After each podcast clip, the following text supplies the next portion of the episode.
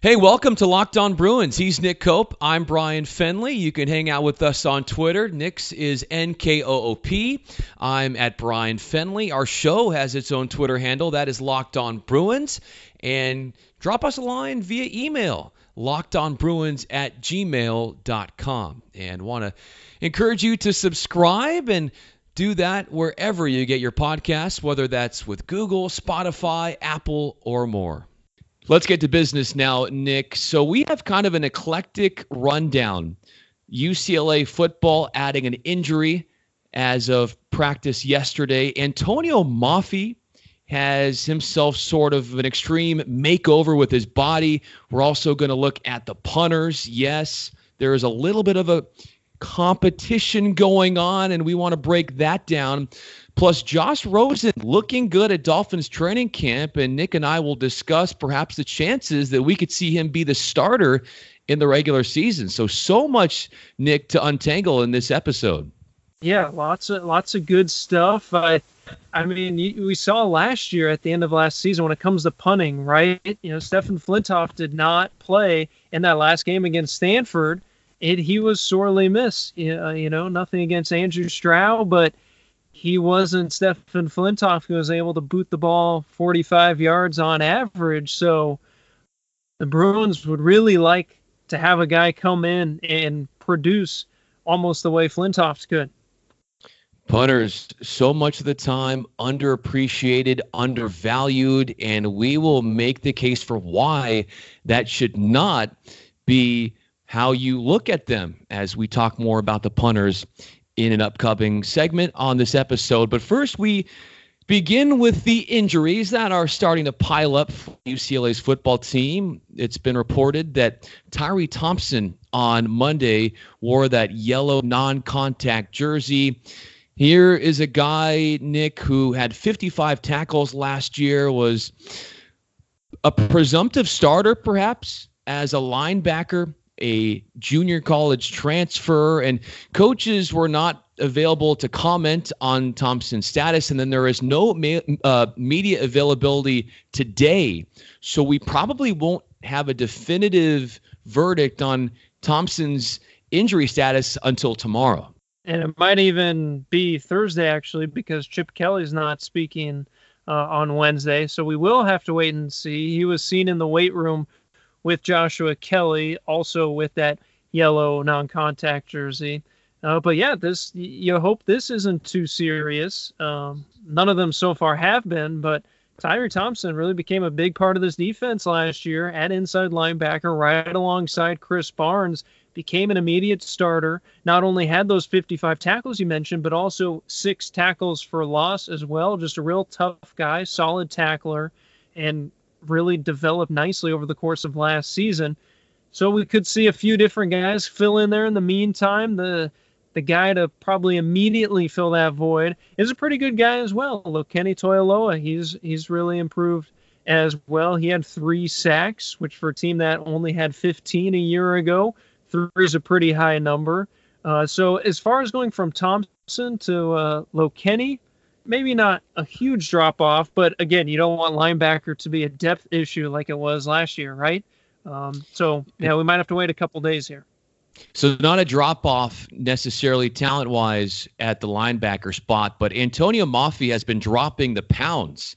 He came in as a freshman north of four bills around 420 he says 411 we've seen reports as high as 420 pounds and when he spoke to reporters on Monday, he mentioned that he is down to 360, the lowest he's weighed since freshman year of high school. And that is a humongous makeover for him. And Nick, when you have a guy who is going to provide such a force up the gut as a nose tackle, then to lose some weight, that allows him to do so many more things defensively. I'm really curious to see him in action when we get going week one because he was just by his size able to just disrupt and plug in the middle. But now, when talking about the difference being slimmed down, he says his movement is so much better. So now you add that agility, and then if he can process things and move around from a gap a gap to a gap and, and really disrupt things, that's that's going to be huge. He said he looked totally different uh, on film last year compared to how he feels now and then watching practice film back again. He says it's it's amazing. And and not only that his conditioning's better too. So you know able to go deeper into games you know maybe one extra play he can stay out there before getting that sub coming in. And then he also talked about you know not having quite a pass rush mindset last year. He's just trying to come in there do his job and and help be a plug right there in the middle. And so now he's going to add sort of that pass rush gear and that's the best. Obviously, you want those edge rushers to force the quarterback to step up, but then if you can have a guy like Antonio Mafi to help push the center of the pocket back towards the quarterback, that is where you can really disrupt timing and affect things. So that I think is going to be so huge. If he can come right up the middle and affect things, uh, that is going to be massive for the Bruins and their pass rush. Speaking of improved pass rush, Osa Odighizuwa has seen himself take on a leadership role amongst the defensive line. And he had mentioned yesterday when talking to the media that all off season he has been setting up optional drills and other players have talked about how easy it is to work with him and it almost feels like for a lot of guys that Osa is a coach. He kind of has that personality where you feed off of him and the players are certainly going to feed off of him come game time. What do you like about the way Osa is doing as far as his body, as far as his skill set, and just his overall maturity for this defense? Well, for one thing, he talked about you know where he's at physically right now. His weight's the same as it was last year, but he feels stronger and more athletic. So hearing that, you're like, whoa, that's awesome guys at the same weight, and he is stronger, faster. Uh, so that that's great to hear. I mean, everyone's talked wonders about uh, Frank Wintrich, the football for performance coordinator, and what he's been able to do for guys. Uh, but then for the leadership aspect, it was really funny. He was asked, you know, how how did it kind of come for you to get this leadership role? How did that kind of materialize during the off season? He was like, well, he's a really matter of fact guy he's like, well, I kind of looked around and realized I'm the oldest one here, so yeah, get, get, guess I better do it, sort of thing. And then as spring ball uh, came and went, and you know, towards the end, the coaches sort of encouraged him to take on that role, but you know, he just kind of looked around and was like, guess it's me. but he, he had a really nice line. I thought the best way to learn something is teaching it to other people. And so through that, not only is, are these younger guys going to improve, but he is theoretically, uh, based on that logic, going to improve as well. One of the oldest, as you pointed out, he's also one of the strongest, as he admitted, and of course, a defensive lineman. When you ask him who's the strongest on the team, they are going to cl- include themselves. But he also spoke about Antonio Jackson being one of the strongest guys on the team, and also Boss Tagaloa. And Bruce Feldman of Fox Sports reported a couple weeks ago that Osa squats 717 pounds. He benches more than 420, and his vertical leap is 32 inches, and never lost a match as a wrestler in high school. That's the kind of guy I want on my defensive line. Yes, I, I was trying to do the math there real quick. So it, when it comes to the total weight of the Locked On Bruins podcast, he can – bench or he can squat more than double us, and yes. he can he can bench about uh you know one and a half of us. That's uh that's pretty good. It's pretty good. Almost on Nick Koop's level. So that's from your high school days. All right. Well, coming up, Nick and I are going to highlight a, a competition at one position with UCLA that bears mentioning and the mainstream media are not necessarily looking at. That's next on Locked On Bruins.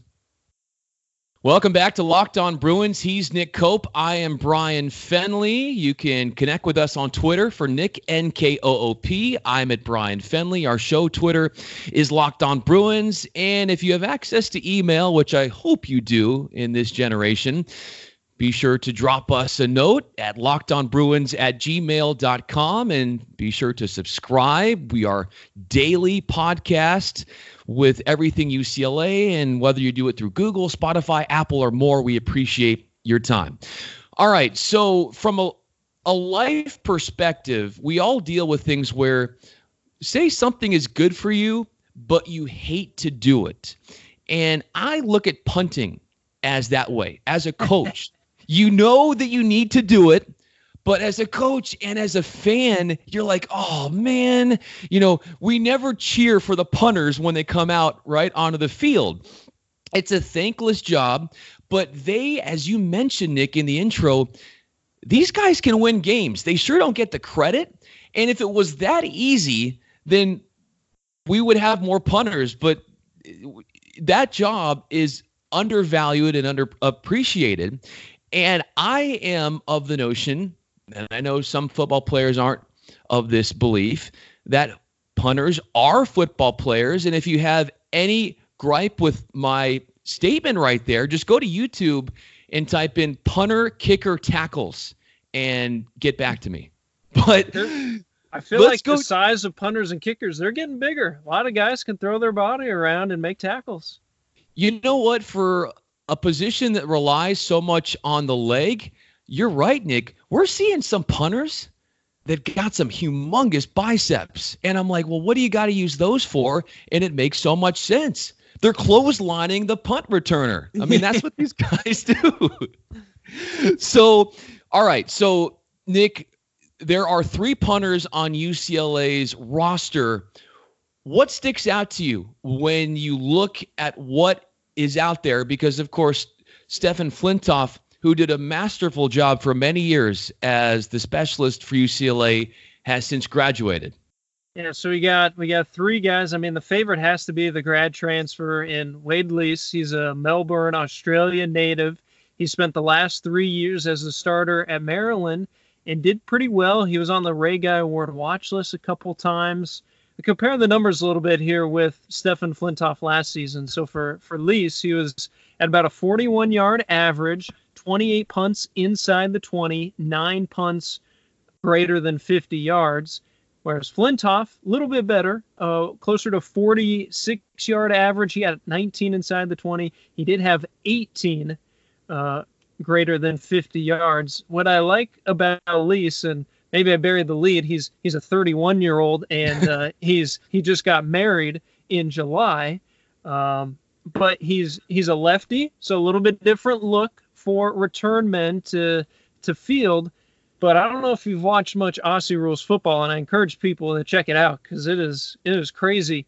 Everybody kicks, and you have to kick at sharp angles. You have to kick just on the fly. There, you know, it's punting in NFL, kicking the ball, just you know, getting set and coming forward is, you know, you never get to do that in Aussie rules football. And so I think the the thing that jumped out when he's when you see the stats and you watch him, he's just so good at pinpointing the ball, and I think that's going to be huge if UCLA can move the ball a little bit and allow him to pin opposing teams back and help win the field position battle. That's where I look for him. And then I think the other name you have to keep an eye on is Colin Flintoff, Stefan Flintoff's younger brother. He's only a redshirt freshman, uh, so he might not be quite there yet, but it, between him and Lees, those are the two guys I'd be looking at. And and Lees certainly seems to be the favorite. I'm sure he had kind of his pick uh, of where he wanted to go as a grad transfer, and I have to imagine he came to UCLA uh, because he would be in line to take over for Stefan Flintoff. Yeah, you're not 31 and married and going into a program expecting to sit on the bench. Again, we're not the coaches. We don't know exactly what's going on, but I have to agree with you. Lees is part of this factory of former Aussie rules football players transitioning to American football. And company it's this institution. It's called Pro Kick, based out of Australia. And in 2018 alone, Pro Kick produced 65 Division One punters from Australia. They shipped them out there. How it works is they train these guys, and you have to pay $15,000 per year as tuition. They have three days where you work on punting a week and then two days of weight training. And then you have to do some stuff academically, I guess. But yeah, I mean, you know, to fulfill college requirements. But this is turned in to really, and we, we've seen this, Nick. We've seen Australian athletes take over college football in punting for many years. I grew up as a San Diego Chargers fan. Of course, Darren Bennett, an Australian punter who really set the the way for so many more to come in. And in the NFL, how much more important are punters? And don't laugh. The Niners spent a fourth round pick on a punter recently, and the Seahawks they traded up to get a punter. So you're trying to tell me they're not worth much, or you're trying to tell me that they can't impact a game? I say nonsense. I think when, especially more so in college, when you can force other teams to have force them to take a longer field to get to the end zone. Uh, you know, at, at college, you're just going to have more opportunity to mess up, you know, and and to have a guy that can that can pin you down there is going to be great. You know, I mean, there's been lots of guys. Utah has kind of specialized in bringing these guys over. You had Tom Hackett, who won the Ray Guy Award in 2014 and 2015. Uh, before him, you had Brad Wing, who punted for LSU. Um, Utah's most recent punter, Mitch Wishnowsky, he is now in the NFL. He's the 49ers' fourth round pick you, you mentioned. Uh, so this has been nothing new. And then more to the point that we opened this segment talking about and how punters and kickers are bigger in tackling. Well, in Aussie rules football, you, you got to be a real, real tough guy. I mean, we're talking no pads, leaping, you're getting kneed, and just it's ruthless. And so, you know, look, look up Wade Lees's highlights. You'll see that he is just throwing his body around. He loves bringing punt returners down. Uh, so that's going to be a nice added bonus for the Bruins if he is in fact back there. You're going to have 11 guys that can tackle that returner. I want to start a, pet- a petition, Nick, on Twitter where we go hashtag punters are football players because you hit it on the head. These guys for so long get discredited even by their own teammates because they don't take part in all the same drills as maybe the defensive linemen per se and they have their own workout with the specialists on maybe the third field on the practice fields. But come on now when you get these guys in the game they're punting right? But once that ball is in the air they're another football player. They've got to make a play. And how dare anyone undercut their abilities and say that they're not on the level of, you know, any other special teamer who's got to make a play and puts on a helmet and has to make a hit. So I'm with Rich, you. Rich Eisen has been on this train for a little while, right? His whole uh, punters are people too. He's got yes. t-shirts and um so yeah, it's appreciate the punter and like I said, I remember that Stanford game where things were so close and Stefan Flintoff wasn't able to go, and you've just been able to bank on him putting teams, you know, around their own 20 or worse. And then he wasn't there, and UCLA could never flip the field position and kind of get a little help there. I mean, that was, I remember being up in the booth with the guys, and we were talking about that during timeouts. Just really wished that you were able to have him. So now, having a guy like Wade Lees come in with all his experience is going to be very, very helpful. With that point, if we can get Wade Lees on such a level, such as Stefan Flintoff, I want to see a punter get taken off the field by his teammates in celebratory fashion. Like we see kickers, you know, they get put on the shoulders of their teammates if they make the game winning kick. How about we see a punter do that? I mean, come on, let's give them a little bit of love too. So yeah, the situation just got to be right. Maybe, you know, maybe it's a touchdown saving tackle. You're about to lose and then comes out of nowhere, or you know, or yeah. or fake punt, which Wade Lees has done this fake punt pass. He's got some experience there as well. That there's maybe your other scenario. We certainly could see that. And with many more weeks left of fall camp, so much to be discussed, and for position groups to be dwindled down to that two deep, which probably will be very exciting to see when we get closer to that first game. All right, coming up, former Bruin Josh Rosen has been impressing his Dolphin coaches so, how far away is he from landing the week one starting spot? We'll discuss next. You're listening to Locked On Bruins. Welcome back to Locked On Bruins. He's Nick Koop. I am Bryan Fenley. You can hang out with us on Twitter, Nick's Twitter, NKOOP. I'm at Bryan Fenley. The show Twitter, Locked On Bruins. And drop us a line at lockedonbruins at gmail.com. Our next segment here is going to center around Josh Rosen. He is right in the thick of things with the Miami Dolphins as he guns for that starting spot in the quarterback position. And just to kind of rehash his history in the NFL, no, his rookie season, he was with the Arizona Cardinals. And I find it disgusting that people blame or take so much of what he's capable of doing from that first season with Arizona. I mean, that team was a train wreck. They were struggling, and Josh Rosen was continuously pressured, and he had so little time to try to make a play. I mean, I think about that offensive line, and, and I think from last year at Arizona, and I think they're as effective as Carl Lewis singing the national anthem. But what I can tell you is he's got new life now with Miami.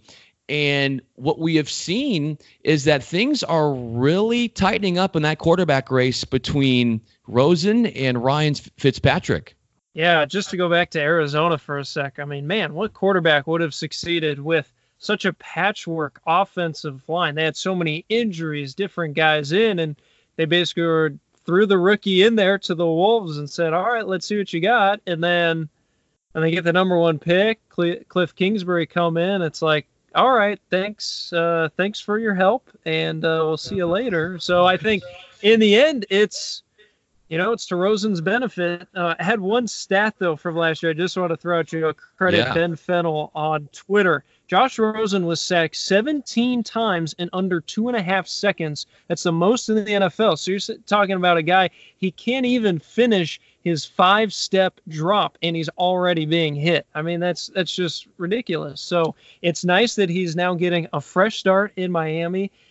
You know, I, I appreciate and love the whole Fitz magic thing as much as everybody else. I mean, when he started the year red hot for Tampa Bay last year, it was a lot of fun. And then he came back down to earth. He became Ryan Fitzpatrick. I mean, he's a known commodity. You know, he'll be able to help you win some games, but he'll also just make some crummy throws. And so I think Rosen, it's a really tough spot. Obviously, as UCLA fans, we you want him to start, but I'd also be just a little bit cautious about you know just how tough things were for him last year. If the Dolphins see him as the future, you want to make sure you do right by him and that he's adequately prepared. Look, I, we know how good he is. We saw it. He's got all the tools it's just putting everything together, working for an organization that is supporting him and putting him in a position to succeed. And, you know, Miami's desperate for that after trying to make Ryan and Tannehill work for so long. Uh, I think they will do right by Josh Rosen.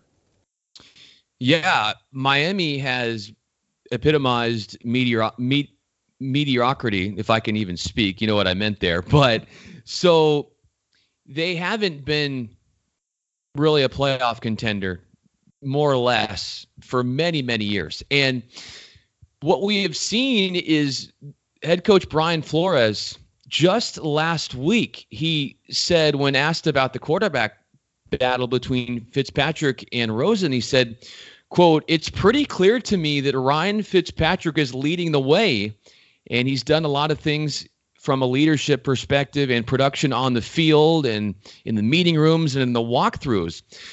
As soon as that quote got out, something clicked with Josh Rosen because he turned it on in a spring, or excuse me, in a scrimmage last weekend where he completely wowed. He has put together some very nice fall camp practices.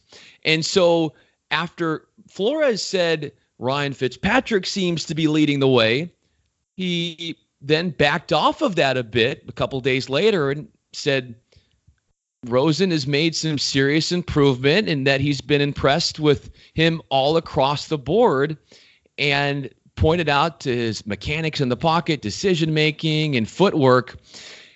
But then Flores, who seems to speak a lot and maybe should back off a bit before making all of these assumptions and all of these projections, then said yesterday that Rosen is, quote, one of the many. He still has a long way to go, and by no means are we anointing him or crowning him the starter. But he has strung a couple of good days together. So, Brian Flores is basically indecisive here. I also think he's playing the political game a little bit, but I think as a coach, Nick, and, and maybe I want to hear your thoughts on this too. When I, if I was in his position, I wouldn't even t- like if somebody asked me about the quarterback competition, I wouldn't give any hints. Like, what is the benefit of doing that? Because you are going to set up for that coming back on your players, and that may be causing a little extra drama. I say just keep it simple. Just say, you know, you know, I'm like the Mike Leach where I don't give away anything, right? And you just have to say it in a way with full of coach speak where you just don't say much and then you kind of just let things play out. But but what do I know? I'm not a football coach. well, I think, you know, Flores is is a defensive guy. He was the Patriots linebackers coach, right? So perhaps at the beginning of training camp, you know, he's thinking, all right, I got this veteran guy here and Ryan Fitzpatrick. Of course, he's going to be my guy to start the year. And then starts to realize, all right, maybe there is something here with Rosen, but also, you know, maybe I should just take take the take the middle here, take the middle road, the put, you know, and not really make a decision. When why should you? You haven't even played a preseason game yet, um, so it makes exactly all, all that say. but uh, Chad O'Shea is the offensive coordinator there, who is the wide receivers coach with the Patriots since 2009. Uh, so you obviously like to see that. I could totally see Rosen playing very well in sort of a quick strike type offense that we're used to the Patriots seeing. Yeah, we're going to see him play regardless, and I just hope that he earns that starting job because once he does, he is going to flourish. Given the fact he's given some time, and Nick, you pointed out some of the stats that were pretty mind-numbing as far mm-hmm. as Arizona and their offensive line and how little they gave him time. Yeah, so we got their first preseason game coming up on Thursday night. They're hosting the Falcons. Uh, I, I, have a feeling we will see Fitzpatrick get those first team reps, but then Josh Rosen will have the opportunity to play a lot of that game, I would bet. Can't wait to see it, Nick. Thank you so much. We are going to put a bow on this episode. He is Nick Koop. Catch him on Twitter at NKOOP. I'm on Twitter at Bryan Fenley. Add us from any social media platform. Locked on Bruins is our Twitter handle, locked on Bruins at gmail.com. Subscribe, get educated, and we will be back tomorrow with your daily dose of Bruin athletics.